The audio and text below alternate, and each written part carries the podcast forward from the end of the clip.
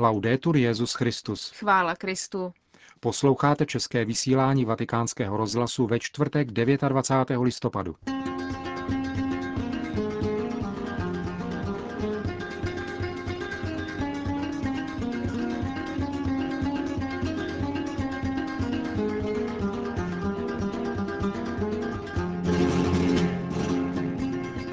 Dnes byla zveřejněna odpověď Benedikta XVI. na otevřený dopis 138 muslimských osobností, adresovaného představitelům všech církví a křesťanských společenství. Svatý otec přijal skupinu biskupů z Jižní Koreje. Seznámíme vás také s poselstvím Benedikta XVI. k Mezinárodnímu dni migrantů a uprchlíků a s dalšími zprávami. Od mikrofonu vás zdraví a hezký poslech přejí Markéta Šindelářová a Milan Glázer.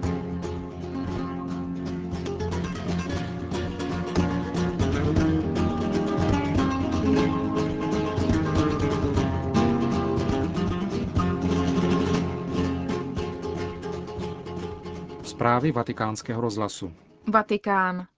Dnes byla zveřejněna odpověď svatého otce na otevřený dopis, který 13. října letošního roku zaslalo u příležitosti konce ramadánu představitelům všech církví a křesťanských vyznání 138 významných muslimských osobností pod názvem Společné slovo mezi námi a vámi. List podepsaný státním sekretářem apoštolského stolce kardinálem Tarcísio Bertónem byl adresován princi Gazi bin Uhmad bin Talha z jordánské královské rodiny, který je předsedou Al-Aibait Institute for Islamic Souls a byl jedním z organizátorů této muslimské iniciativy. V poděkování a ocenění významné iniciativy vážené skupiny muslimských osobností papež poukazuje na důležitost dialogu založeného na účinném respektování důstojnosti osoby, na objektivní znalosti náboženství svého partnera, na sdílení náboženské zkušenosti a podpoře vzájemného respektu a přijetí.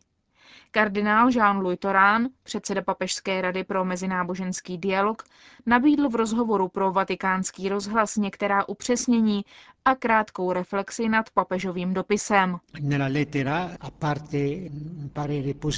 Svatý otec kromě pozitivního ocenění obsahu zmíněné iniciativy vyjadřuje svou ochotu setkat se s princem Ghazi bin Muhammad bin Találem a další samozřejmě početně limitovanou skupinou signatářů otevřeného dopisu a plánuje se také eventuální pracovní setkání s Papežskou radou pro mezináboženský dialog.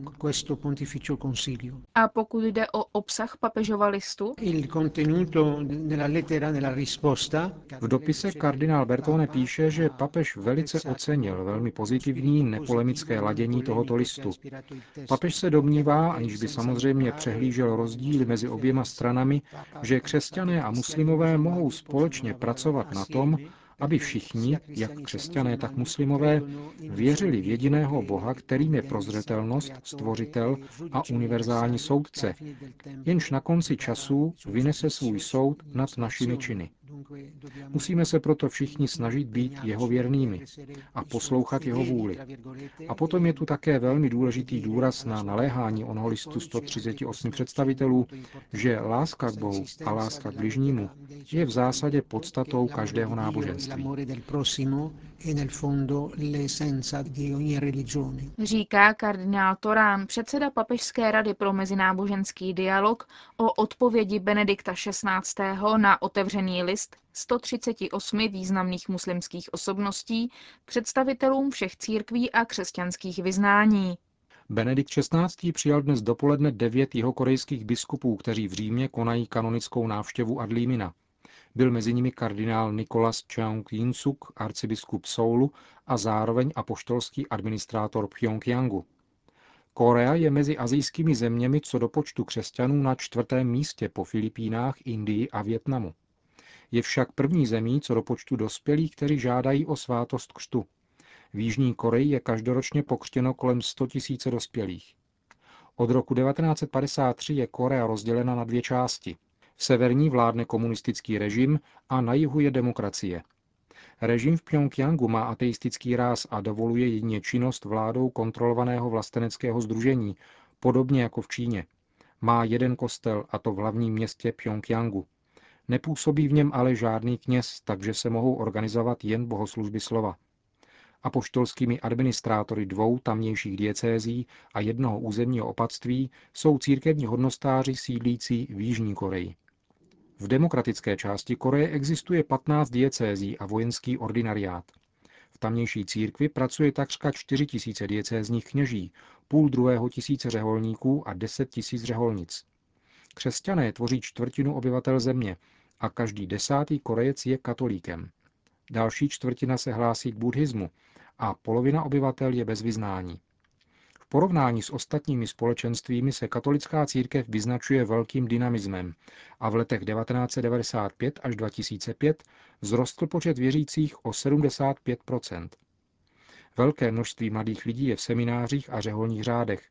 Církev je velmi činná v oblasti sociálního působení a angažuje se také ve snahách o sjednocení celého korejského poloostrova. V posledních letech odešlo mnoho zdejších kněží na zahraniční misie. Dnes dopoledne se Benedikt XVI. setkal s ministerským předsedou Slovinské republiky Janesem Janšou, který se poté setkal také s kardinálem Bertónem.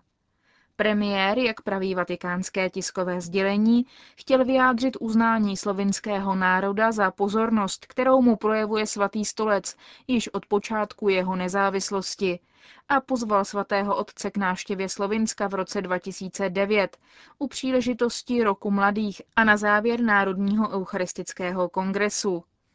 Pan Janša, píše se dále ve sdělení, také informoval o prioritách a hlavních iniciativách příštího slovinského předsednictví v Evropské unii. V této souvislosti vyjádřil státní sekretář přání všeho dobrého k tomu, aby slovinské předsednictví přineslo pozitivní výsledky, zejména pokud jde o stabilitu a pokoj na jihovýchodě Evropy, Byly dále projednávány některé bilaterální otázky, jako proces restitucí církevního majetku, zabaveného na Slovinsku komunistickým režimem, a perspektivy vzniku nového slovinského vojenského ordinariátu.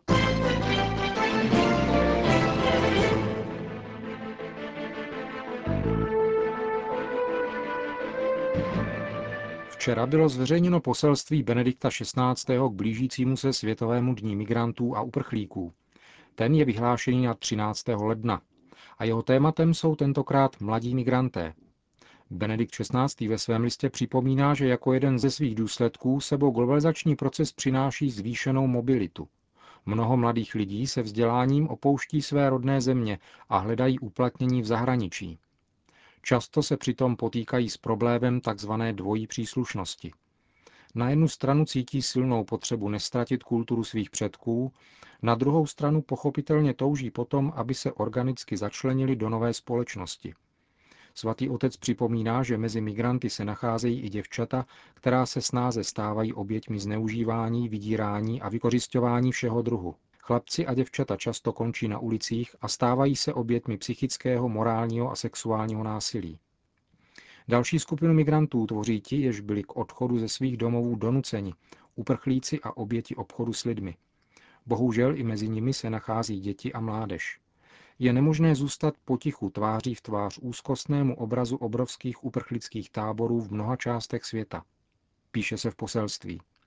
Svatý otec tam upozorňuje na to, že dětství a mládí jsou zásadně důležitá období pro lidský rozvoj a vyžadují stabilitu, klid a bezpečí. A ptá se, jak mohou ti, kdo mají jako jedinou svou životní zkušenost permanentní nucený pobyt v táboře, daleko od obydlených měst a bez možnosti normálně navštěvovat školu, jak mohou hledět do budoucnosti s důvěrou, v listu ke Světovému dní migrantů a uprchlíků svatý otec poukazuje na těžkosti, s nimiž se mladí setkávají, když se snaží přizpůsobit se novému prostředí, často velmi odlišnému od jejich původního. A v této souvislosti mladé lidi, kterým se v jejich rodné zemi dostalo křesťanské výchovy, Benedikt XVI. pozbudil k tomu, aby dědictví víry a hodnot Evangelia žili tak, aby přinášelo ovoce v podobě stálého vydávání svědectví víry v různých životních kontextech. V závěru dokumentu se svatý otec obrátil ke studentům zahraničí, jejíž počet stále stoupá.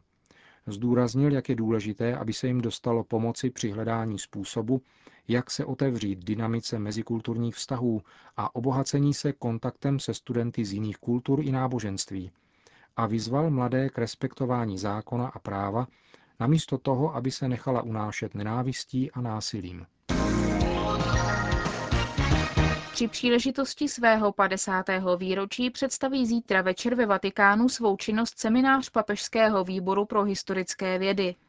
Akce se zúčastní kardinál státní sekretář Tarcisio Bertone, ředitel vatikánského denníku L'Osservatore Romano Giovanni Maria Vian, předseda Papežské rady pro kulturu Monsignor Gianfranco Ravasi, sekretář Papežského výboru pro historické vědy Monsignor Cosimo Semeraro a mnozí další.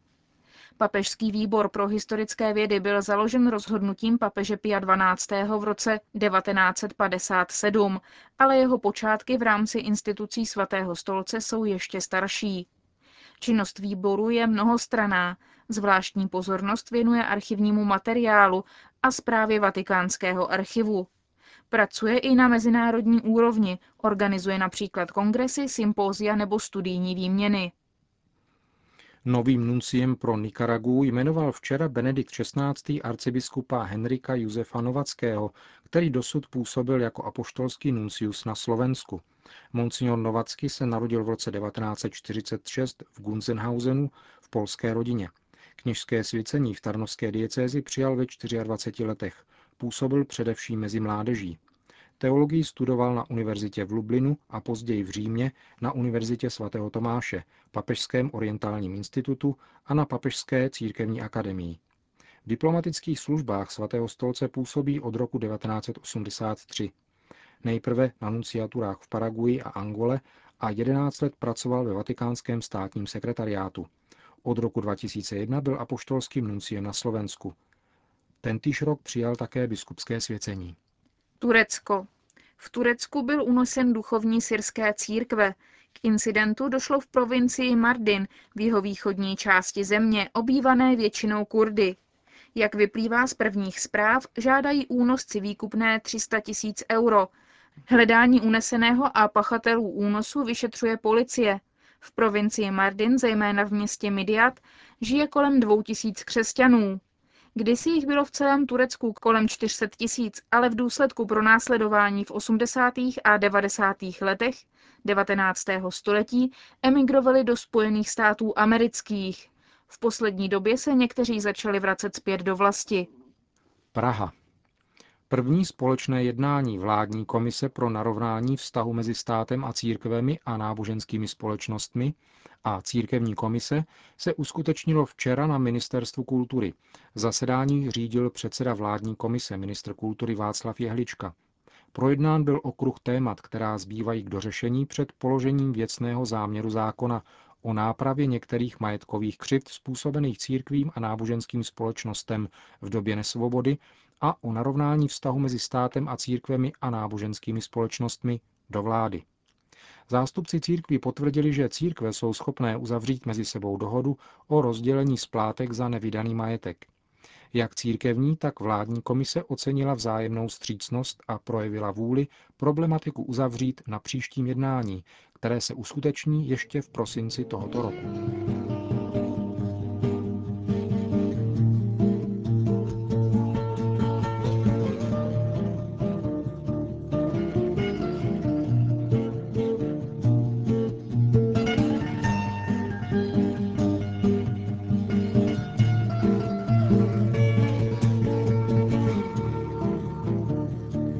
Končíme české vysílání vatikánského rozhlasu. Chvála Kristu. Laudetur Jezus Christus.